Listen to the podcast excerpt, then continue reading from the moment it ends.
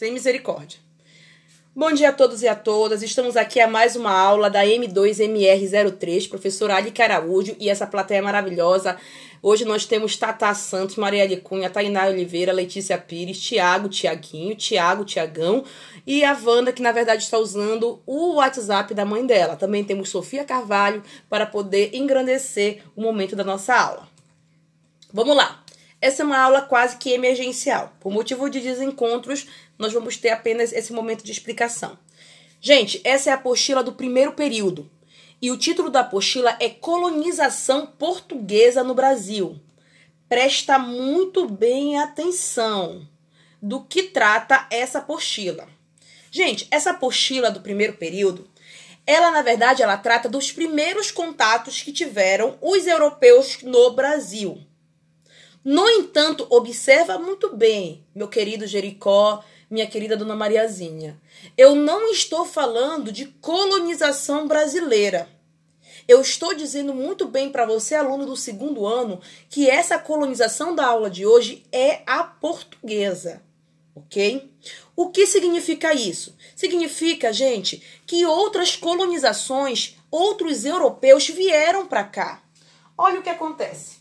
É errado, por exemplo, eu chegar com o senhor Tiago, Tiago de Oliveira Siqueira e dizer: olha, Tiago, tipo assim. O único, portu, o único europeu que veio para cá foi foram os portugueses. Ou eu dizer para Letícia: olha, Lele, simplesmente tu não pode, simplesmente o único a colonização a colonização do Brasil inteira só aconteceu por causa dos portugueses. Eu pergunto para vocês, se eu chegar, vocês são alunos do segundo ano do ensino médio, e jogar uma tese de que os únicos colonizadores que tiveram no Brasil foram os portugueses, isso é certo ou isso é potoca?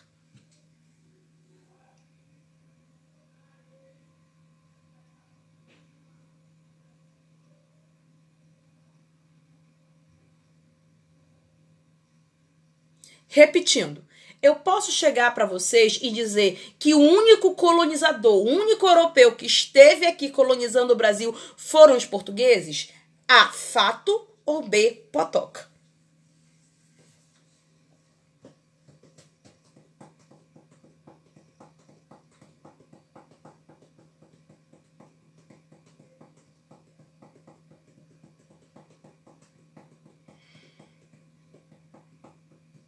Muito bem colocado, nós temos a alternativa B, potoca, ou então potoca, kkkkkkk, como, como diria a Wanda e como diria Tiaguinho. Então vamos lá. Então, como se trata de uma bela potoca, o que nós, enquanto estudantes do segundo ano, podemos perceber? Gente, olha só. Ainda que a colonização portuguesa tenha sido a que mais vigorou no Brasil, ou seja, a que teve maior duração, eu tenho que lhe informar que ela não foi a única.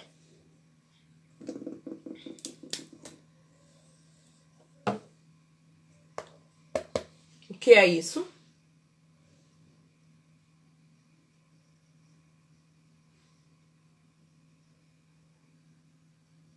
Conseguem ver? O que é isso?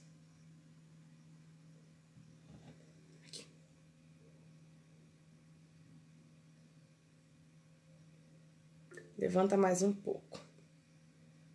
Pronto. Uma batata.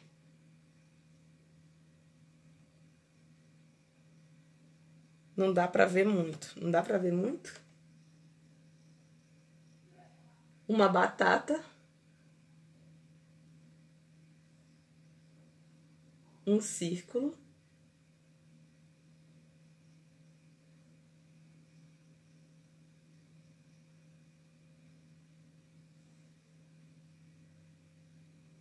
Um ovo de 75 centavos. Gente, vocês estão muito mal. Realmente é uma vergonha essa turma não ter a noção básica de um desenho clássico. Essa imagem, que é quase uma fotografia, isso aqui é o mapa do Brasil. Isso não é um ovo de 75 centavos, nem um círculo e muito menos uma batata. É ofensivo. E eu sinto que essas ofensas que vocês estão fazendo ao meu desenho nada mais é do que inveja da minha arte. Mas sigamos. Então, isso aqui é o mapa do Brasil. Observem como o Brasil, gente, ele tem um tamanho quase de um continente. Se vocês não sabem, somente o estado do Pará, ó, só o estado do Pará, ele cabe 13 vezes o tamanho de Portugal. Gente, o nosso Brasil inteiro é quase mais da metade de toda a Europa. Claro, Tatá, porque isso é um mapa. Não tem a pessoa olhar isso e. Sim, ele é o. Gente, aqui não tem condições, por exemplo, olha só. Observem isso daqui. Esse Brasil de tamanhos continentais, aonde só um estado ele equivale 13 vezes mais o tamanho de Portugal. O tamanho do Brasil é quase a metade da Europa. Então, o que, que você vai ter a partir daí? Qual vai ser o desafio de apenas Portugal estar aqui no Brasil? Olha só, segundo ano. Olha os desafios que tinham. Desse lado, havia a colonização da Espanha, que era uma rival de por séculos e séculos de Portugal, vivia querendo furar, ou, quer dizer, pegar territórios de Portugal, assim como Portugal também queria pegar todos os territórios da Espanha, principalmente as minas de prata. Aqui em cima, na nossa cabeça, nós temos os ingleses. Ah, professor, ingleses, claro. Nós temos Estados Unidos, Guiana Inglesa, Canadá. Olha os ingleses bem aqui perto das nossas fronteiras. Gente, aqui em cima, assim como também vieram para a parte daqui do Rio de Janeiro, por exemplo, no círculo da Baía de Guanabara. Todos vocês já ouviram falar da Baía de Guanabara. A Baía de Guanabara, ela foi colonizada por franceses. Nós temos aqui em cima a Guiana Francesa. E não vai muito além. Aqui do lado do Pará, observem esse mapa aqui, essa iconografia muito perfeita. Aqui nós temos o quê? Perfeito, Maranhão. Então, olha só, o Maranhão, a capital do Maranhão é São Luís. Por que São Luís? São Luís, gente, não é em homenagem a nenhum santo português, não é em homenagem a nenhuma figura portuguesa. São Luís, gente, é em homenagem ao Luís XIV, que foi o rei da França. E a professora, então aqui a senhora está querendo me dizer eu, em pleno segundo ano, no ano de 2021, você está querendo me dizer que os portugueses não foram os únicos colonizadores do Brasil? É. E que, na verdade, os portugueses eles tinham que virar um dobrado para não perder território brasileiro. E eles perderam. Porque a todo momento existiam países que queriam pegar o território do Brasil. Se ele não abrisse o olho, levavam o goelo do território brasileiro. E indo mais à frente, não foram só os ingleses, não foram só os espanhóis, não foram só os franceses, gente, até os holandeses. No século XVII, para expulsar os holandeses não foi fácil. Não sei se vocês sabem, quem iniciou o trabalho da cana-de-açúcar aqui no Brasil foram os holandeses, não foram os portugueses. Gente, os holandeses, eles colonizaram Olinda, Recife. Se hoje a gente tem o frevo, o carnaval de Olinda de Recife, é graças aos holandeses. Então, olha só, segundo ano, um erro gravíssimo que você não pode mais cometer. Você, quando for falar de colonização brasileira, você tem que perguntar: vem cá, qual é a colonização que você quer falar? Você quer falar da espanhola? Você quer falar da francesa? Você quer falar da inglesa? Ou você quer falar da holandesa? Porque os portugueses, nem de longe, foram os únicos a colonizar o Brasil. Até aqui, alguma dúvida?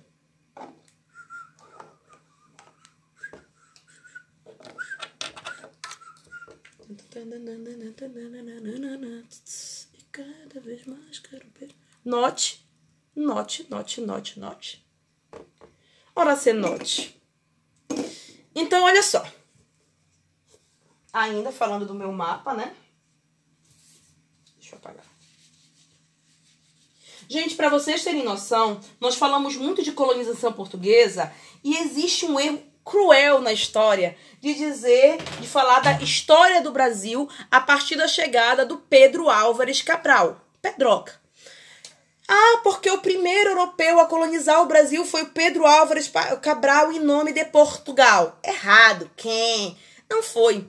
Para vocês terem noção, o primeiro europeu a pisar registrado, estou falando registrado, não estou falando da galera que veio por baixo dos panos, na maciota, que naufragou, caiu de paraquedas, foram trazidos pelos ETs. Não é disso que eu estou falando.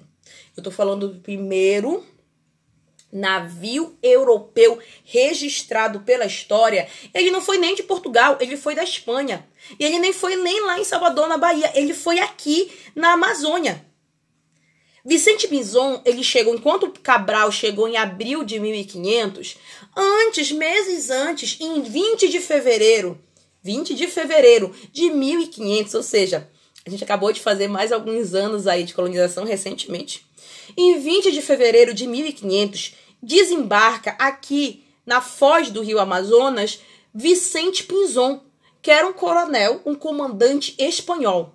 E olha só, ele quando vê, por exemplo, o rio, porque ele ficou abismado, ele ficou embasbacado com o tamanho do rio, dos nossos rios. Porque se tu for ver, gente, quando a gente viaja para outros lugares, a gente percebe que não é em todo lugar que você vê um rio assim desse tamanho. Um rio que você tá aqui e não consegue ver a outra ponta, égua. É um rio muito grande que ficou abismado com o rio Amazonas, por exemplo.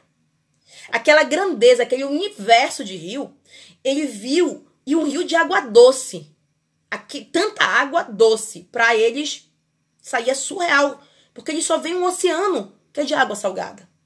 Então, olha só, quando Vicente Pinzon, em 20 de fevereiro de 1500, ele observa o rio Amazonas, ele começa a associar o balanço das águas doces do rio Amazonas a Maria embalando o seu filho Jesus Cristo. Tanto que o primeiro nome do rio Amazonas não foi nem português, foi Santa Maria de la Marduce, em homenagem a Vicente Pinzon, que faz a Nossa Senhora, a, no, a Santa Maria, embalando Jesus Cristo. Anotem essa. Anotem essa, que é com essa tese que você vai conquistar o coração daquela cremosa ou daquele cremoso e não, que não olha o encanto dos seus olhos. Tá bom? Depois vocês só me agradeçam. Joguem essa tese para eles. Bora lá. Então, já entendido que os colonizadores portugueses não foram os únicos, e detalhe, eu posso dizer que o Brasil foi descoberto em 1500? Sim ou não, segundo ano?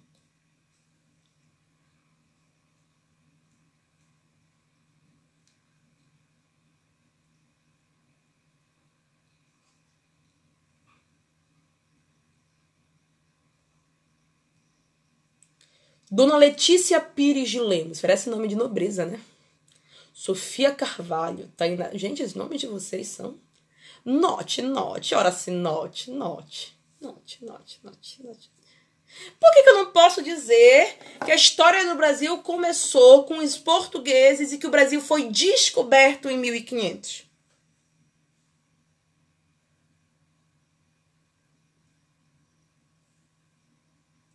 Ah, olha o Brasil, olha, a partir de agora a gente vai descobrir o Brasil. Por que eu não posso falar isso? Porque isso daí é uma tremenda potoca. Quem é que estava já aqui?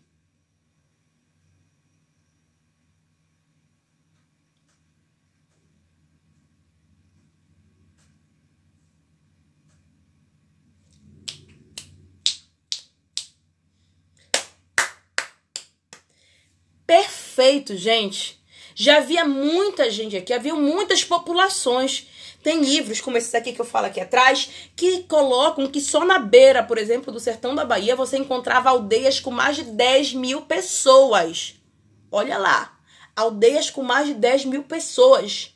A capital Lisboa não tinha isso. A capital de Portugal não tinha essa quantidade de gente. Então, como é que você vai dizer que o Brasil foi descoberto pelos portugueses? Já haviam moradores aqui há milhares e milhares de anos. Já vi os Tembé, já vi Arauá, já ia Caiapó, já vi os povos indígenas como um todo. Tupinambá, Tupiniquim. Então havia toda uma diversidade indígena. Então são duas coisas que você, querido mariposo e querida florzinha, não podem falar. Vocês não podem falar que foram os portugueses os únicos colonizadores do Brasil. Quem? Eu.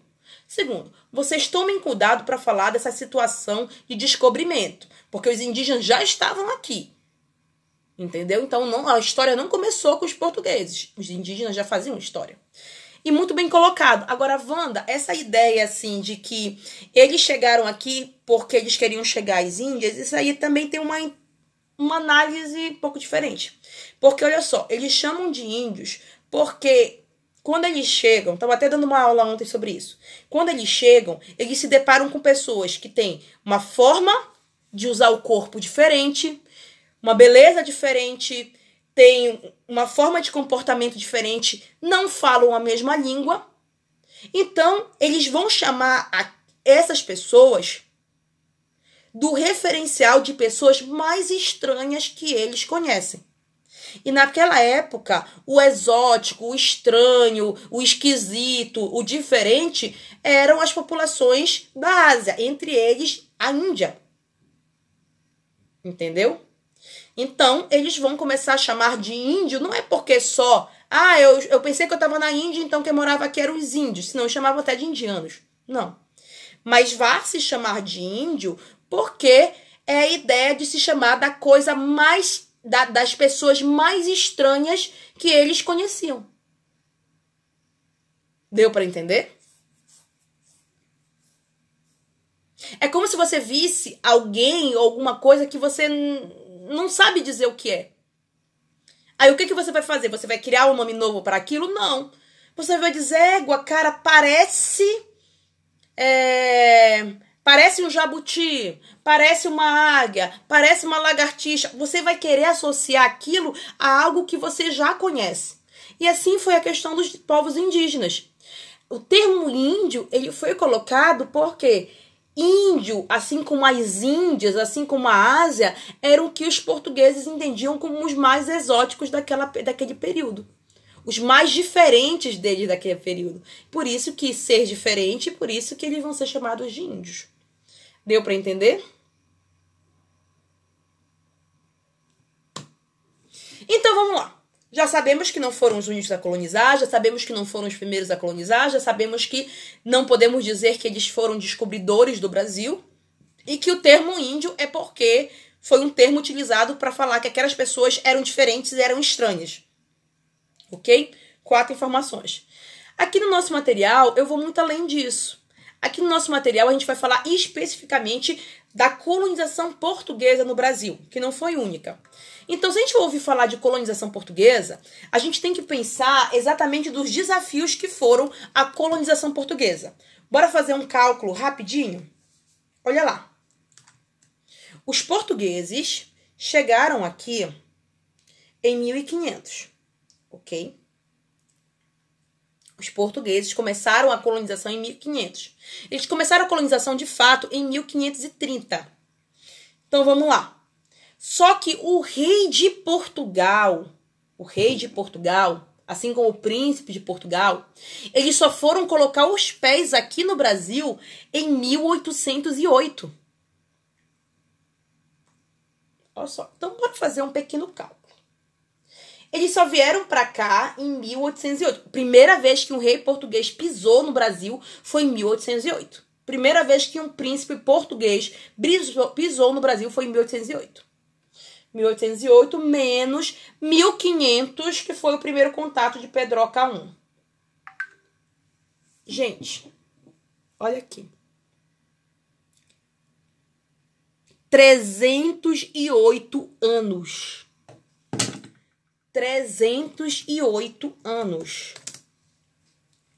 Desde o primeiro registro de Pedro Álvares Cabral até a primeira vez que um rei português pisou no Brasil, levou 308 anos.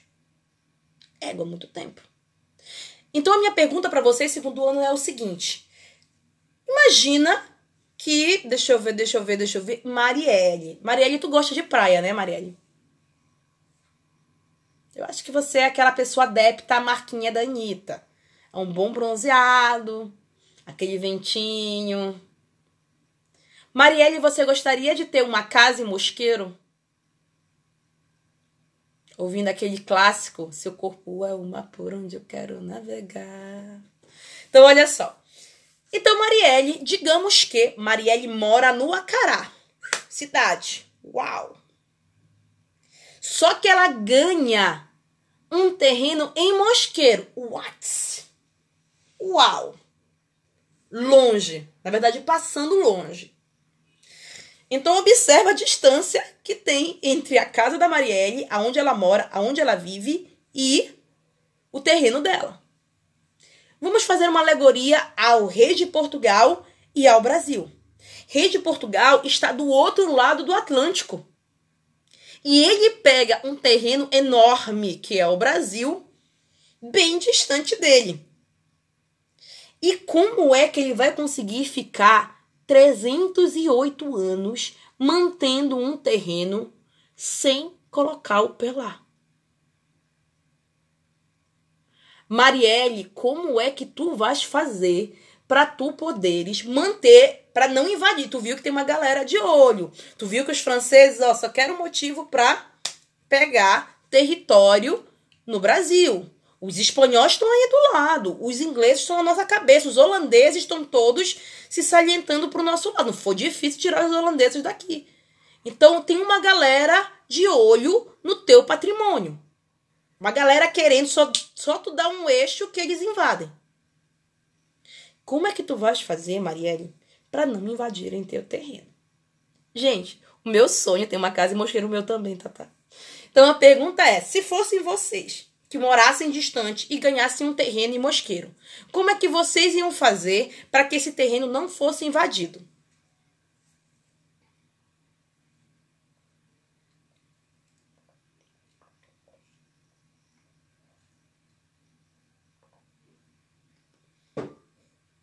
Que é que você faria, Sofia Carvalho? Tiago de Oliveira Siqueira. Tainá Oliveira. Beleza, Sofia, eu ia pedir para alguém morar lá para mim. Marielle, Tainá, o que, que vocês iam fazer para não perder o terreno de vocês em Mosqueiro? Lê, lê, lê, lê, lê, lê, lê, Letícia Pires Lemos.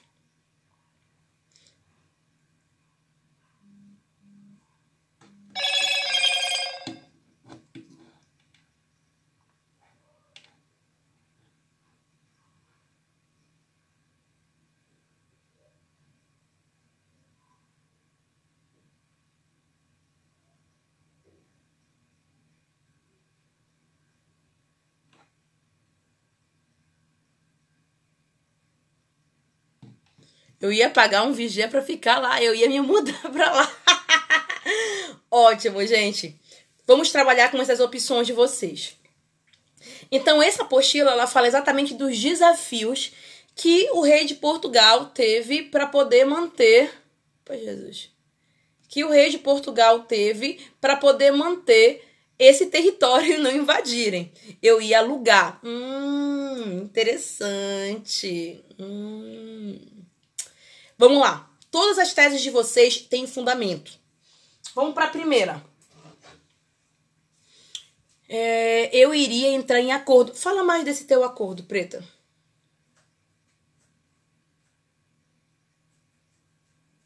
Acordo com quem? Com os invasores? Ou, ou com alguém para alugar o terreno?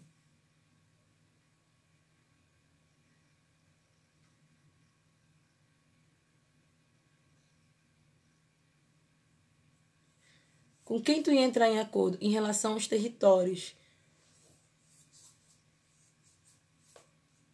Mas tu ias negociar com quem? Tu ia arrendar, tu ia alugar, tu ia fazer o quê com o terreno?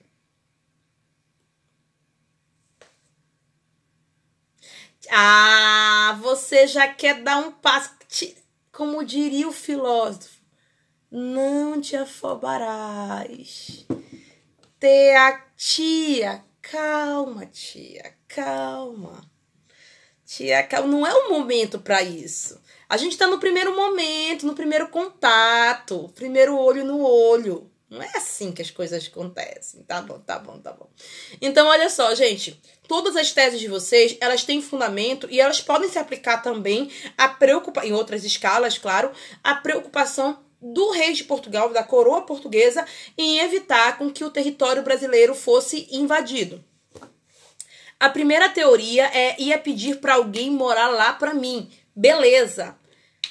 Só que o seguinte, Tata, quando você ia pedir alguém para morar lá, você ia pedir, Sofia, no caso, né? Você ia pedir para qualquer pessoa ou você ia pedir para alguém específico? Pode ser qualquer pessoa que vai morar lá?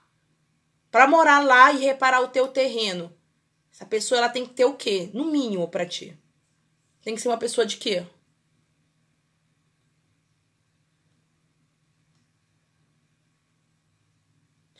Perfeito. Ia pedir para alguém de confiança. Gente, o rei de Portugal também fez isso. Ele tinha duas situações. Mas olha só, é, primeiro ponto que ele tinha, ele não ia para lá morar. Lembra que ele levou 308 anos, né? E, diferente da gente que ia dar um jeito, mas ele não. Ele levou 308 anos para pisar aqui. Ele não vinha para cá. Então ele ia pedir para alguém morar lá para ele. Beleza. Não podia ser um qualquer. Tu não vai chegar na rua e dizer, tu vai abrir lá, tu vai lá no meio do Fonseca, antes do meio dizer, ah, gente, quem quer morar no meu terreno em Mosqueiro? Não é assim. Tem que ser alguém de confiança. Ou um parente, ou alguém que, enfim, tu possa ter confiança. Falaram que. Ó, eu vou pegar as outras teses depois, da de alugar, que tem tudo fundamento. Então, olha só, eu vou pedir para alguém da confiança, eu peço pro Tiago. Se Tiago é meu parceiro, é meu parente, entendeu? Ele também me deve uma grana, então vou pedir pro Tiago Siqueira, para ele poder ir para lá para mim. Só que Tiago, tu vai lá pro mosqueiro para reparar o meu terreno. Só que o que acontece é que tu leva um nome. Quando eu te mando para lá pro terreno, você vai ter um cargo, você vai ser o dono do terreno. Porque vai, você, você vai poder fazer a cerca, você vai poder fazer uma roça, você vai poder construir uma casa. Só que o documento que diz que o terreno é teu, tu não vai ter. Porque o terreno pertence ao rei de Portugal. Então, como tu vai apenas tomar, tu vai tomar conta, mas tu não vai tomar posse, então você vai ser um dono provisório. Então, como você vai ser um dono provisório, você vai ser um donatário. Então, quem era o donatário? O donatário eram as pessoas de confiança do rei.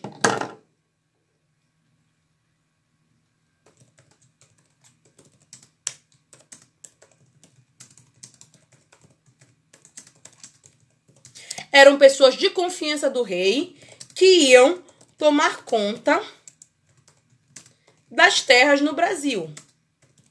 E qual era a função do donatário? Primeiro, ele era um belo de um fofoqueiro. Se ele viu alguma mobilização estranha, ele já ia entrar em contato com o rei de Portugal.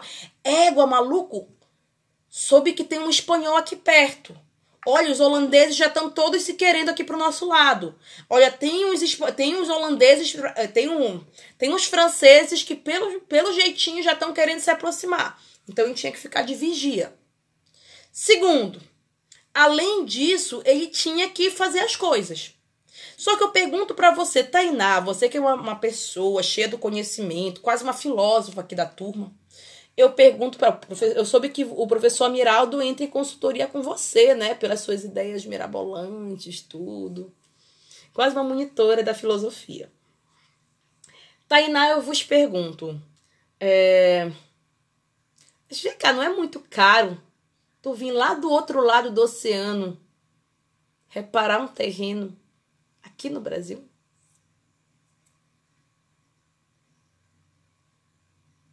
Hein, Tainá?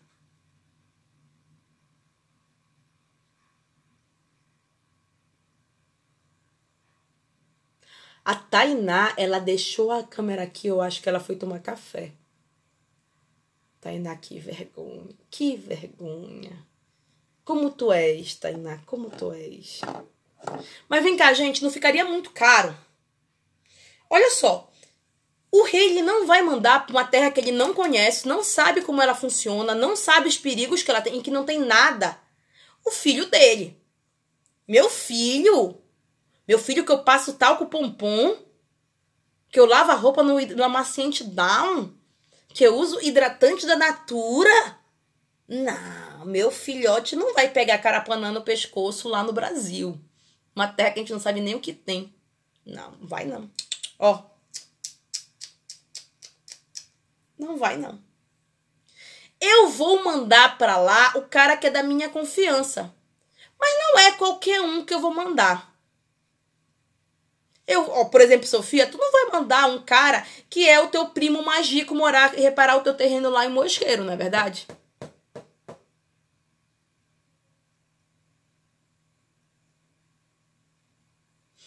A Tatá não vai mandar simplesmente aquela prima dela que é toda cheia da grife, que anda com a bolsinha da Santa Lola e só usa Natura, pra ir reparar teu terreno lá em Mosqueiro. Eu ia mandar um dos meus irmãos que estão de bobeira aí, tu ia mandar um dos teus irmãos, isso sim.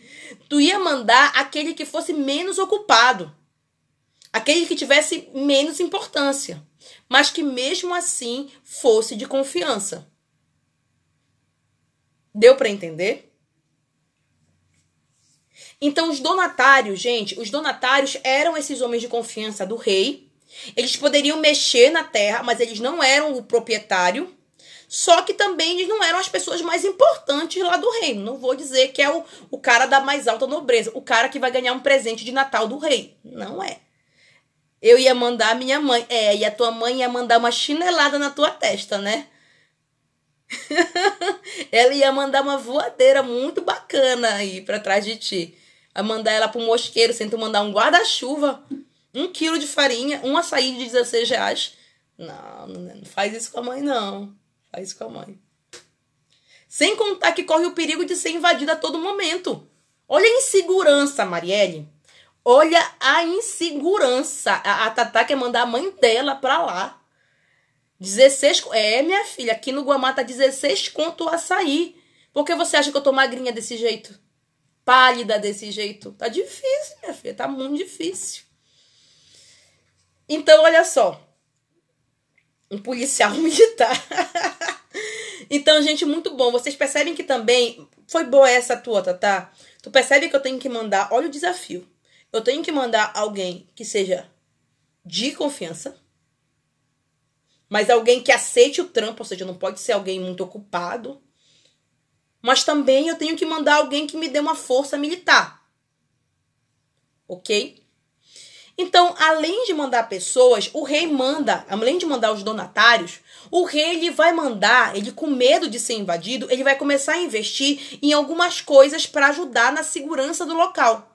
E essas coisas para ajudar na segurança do local são chamados fortes e fortalezas. E por incrível que pareça, muitas cidades elas surgiram a partir desses fortes e fortalezas, que era como eu mandava, por exemplo, a Marielle para ir morar lá, ela e a família dela, mas eu colocava ela perto de uma fortaleza, ou seja, perto de um local que tivesse uma guarda militar, perto de um local que tivesse uma guarita, perto de um local onde ela pudesse se proteger. Então esse é o mínimo que eu mandava. Não sei se vocês sabem, mas Belém surgiu a partir de um forte e de uma fortaleza. Eu tô falando para vocês do Forte do Presépio.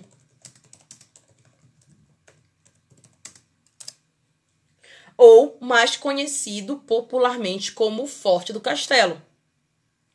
Os fortes e as fortalezas, eles tinham que ser feitas em lugares estratégicos, para quando viesse aquele cara invadir, tu pudesse ficar de olho em tudo. Um lugar onde pudesse ter uma visão. E, e Belém surgiu a partir. Belém é um ponto muito estratégico. Observem. Vocês já foram no Forte do Castelo, gente? Já foste, Tiago?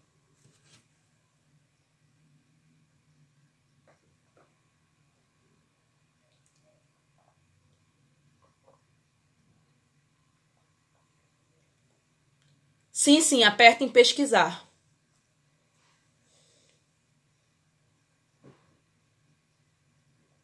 Vocês já foram no Forte do Castelo ou no Forte do Presépio? Aqui em Belém? Não? Nossa, gente, vou mostrar para vocês. É lindo, é um lugar maravilhoso. Se fosse não fosse período de pandemia, seria uma boa oportunidade nós tentarmos uma expedição para lá, né? Infelizmente, foste uma vez só. Faz muito tempo, Sofia?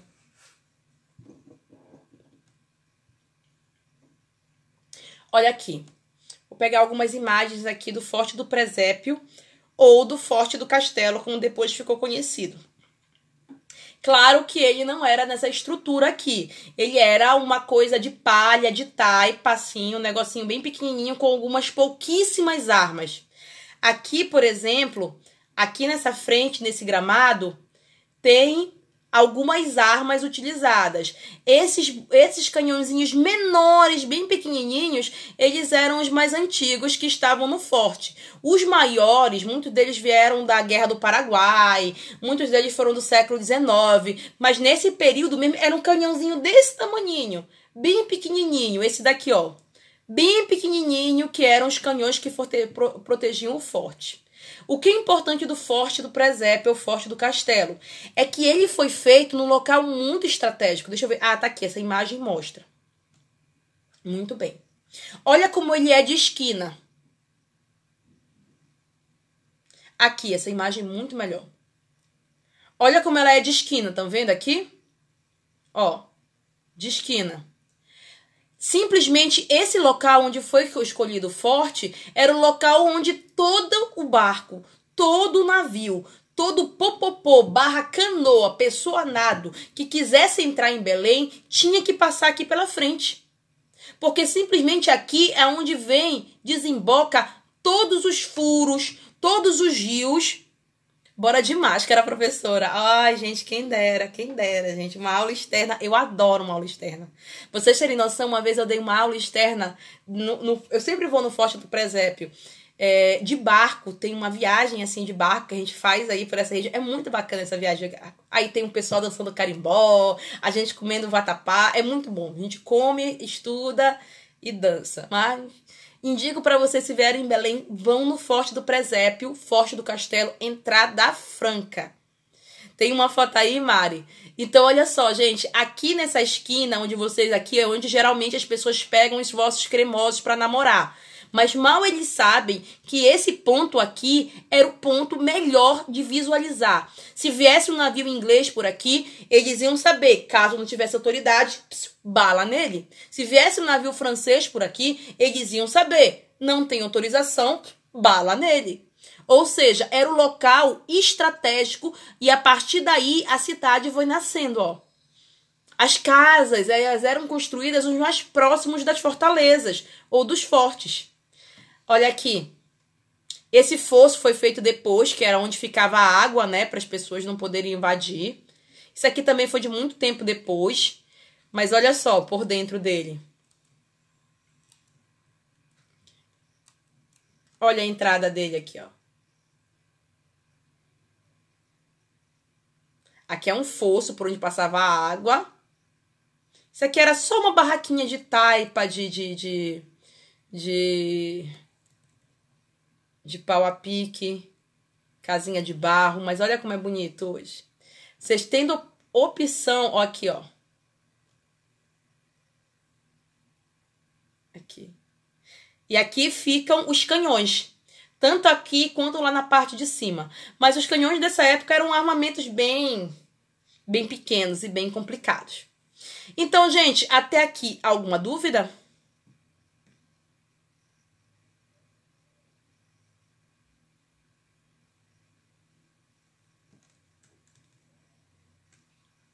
Tranquilo? Então vocês já entenderam, tô aqui em Belém. Então, Tatá, se você tá aqui em Belém, vá tomar uma água de coco e vá lá no Forte do Castelo, no Forte do Presépio. Vá lá dar uma passeadinha. Entrada franca, meu amor, você pode passear por lá tranquilamente. Mas não vai uma hora da manhã, né, bebê? Vai no horário tranquilo. Também não vai no horário do meio-dia que digamos que não é muito católico, que tu pode ter algumas surpresinhas. Pode ter algum garoto carente que vai levar o teu celular. Então, melhor tu ires num horário de 5 horas da tarde. O pôr do sol lá é lindo. Vai no pôr do sol, final da tarde, que é muito bonito. Tá bom? Então, olha só, gente. É, já que não tem nenhuma dúvida, aqui é a atividade que vocês vão me entregar a resposta hoje hoje para o meu e-mail com o nome de vocês, a turma de vocês e as respostas. Eu só quero a resposta. Aqui. Primeira questão. São duas questões de marcar. Vale um ponto isso aqui. No Brasil colônia, a pecuária teve um papel decisivo na A pecuária também foi uma forma de colonização. Então, quanto mais o, o, o, o gado ele ia se expandindo, mais o Brasil ia crescendo. Então, a portuária foi uma forma do Brasil crescer para o interior. A alternativa é. Tá bom? E a segunda, como não fui eu que fiz esse material, né? Por isso que eu estou dando a resposta para vocês. Como não se tratava de regiões aptas para a produção de gêneros tropicais de grande valor comercial, como o açúcar ou outros, foi-se obrigado a conseguir povoadores, a recorrer às camadas mais pobres. Lembra que eu falei para vocês? O, o que vinham para cá não eram os caras mais importantes, não eram os caras mais ricos. Era o cara de confiança, mas eram os mais pobres, médios da população portuguesa e conceder grandes vantagens aos colonos que aceitavam irem se estabelecer lá. O custo do transporte era fornecido pelo Estado. A instalação dos colonos é cercado de toda sorte de providências destinada a facilitar e garantir a subsistência dos povoadores. As terras a serem ocupadas são previamente demarcadas em pequenas parcelas. Fornece-se gratuitamente ao longo prazo auxílios, instrumentos de trabalho e sementes anuais. Com base no texto, é possível afirmar que o autor se refere a alternativa é ao povoamento das capitanias hereditárias. Ok? Então as respostas é é e é. Ah, professora, por que, a senhora está fazendo isso? Porque, assim, quando esse material foi feito, a gente fez em grupo, não fui eu que fiz esse material. É, essas duas questões, elas eram para vir numa outra apostila, então eu achei meio deslocada. Então, como é só um ponto, para mim, eu acho que não é tão grave. A outra tá bem mais bem localizada. Então, a alternativa é primeira, a alternativa é segunda. Vocês têm até hoje para fazer isso, tá bom? Nome, turma e mandem pro meu e-mail. Gente, tranquilo? E é, é, é verdade. E é, é. Tranquilo? Dá para fazer?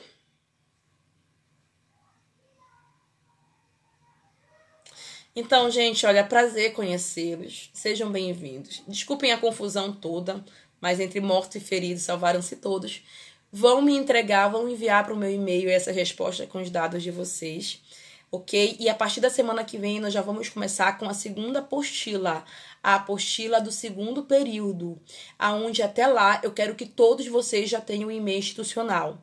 Caso alguém não consiga fazer o e-mail institucional, entre em contato com a diretora, com a vice, que elas tiram para vocês, tá bom? Gente, foi um grande prazer. Beijos, beijos, beijos, beijos para vocês. Tá bom? Tchau, tchau. Gente, tchau, tchau. Beijão. Vou mandar o podcast, o áudio da aula para vocês no, no grupo, tá? Beijoca.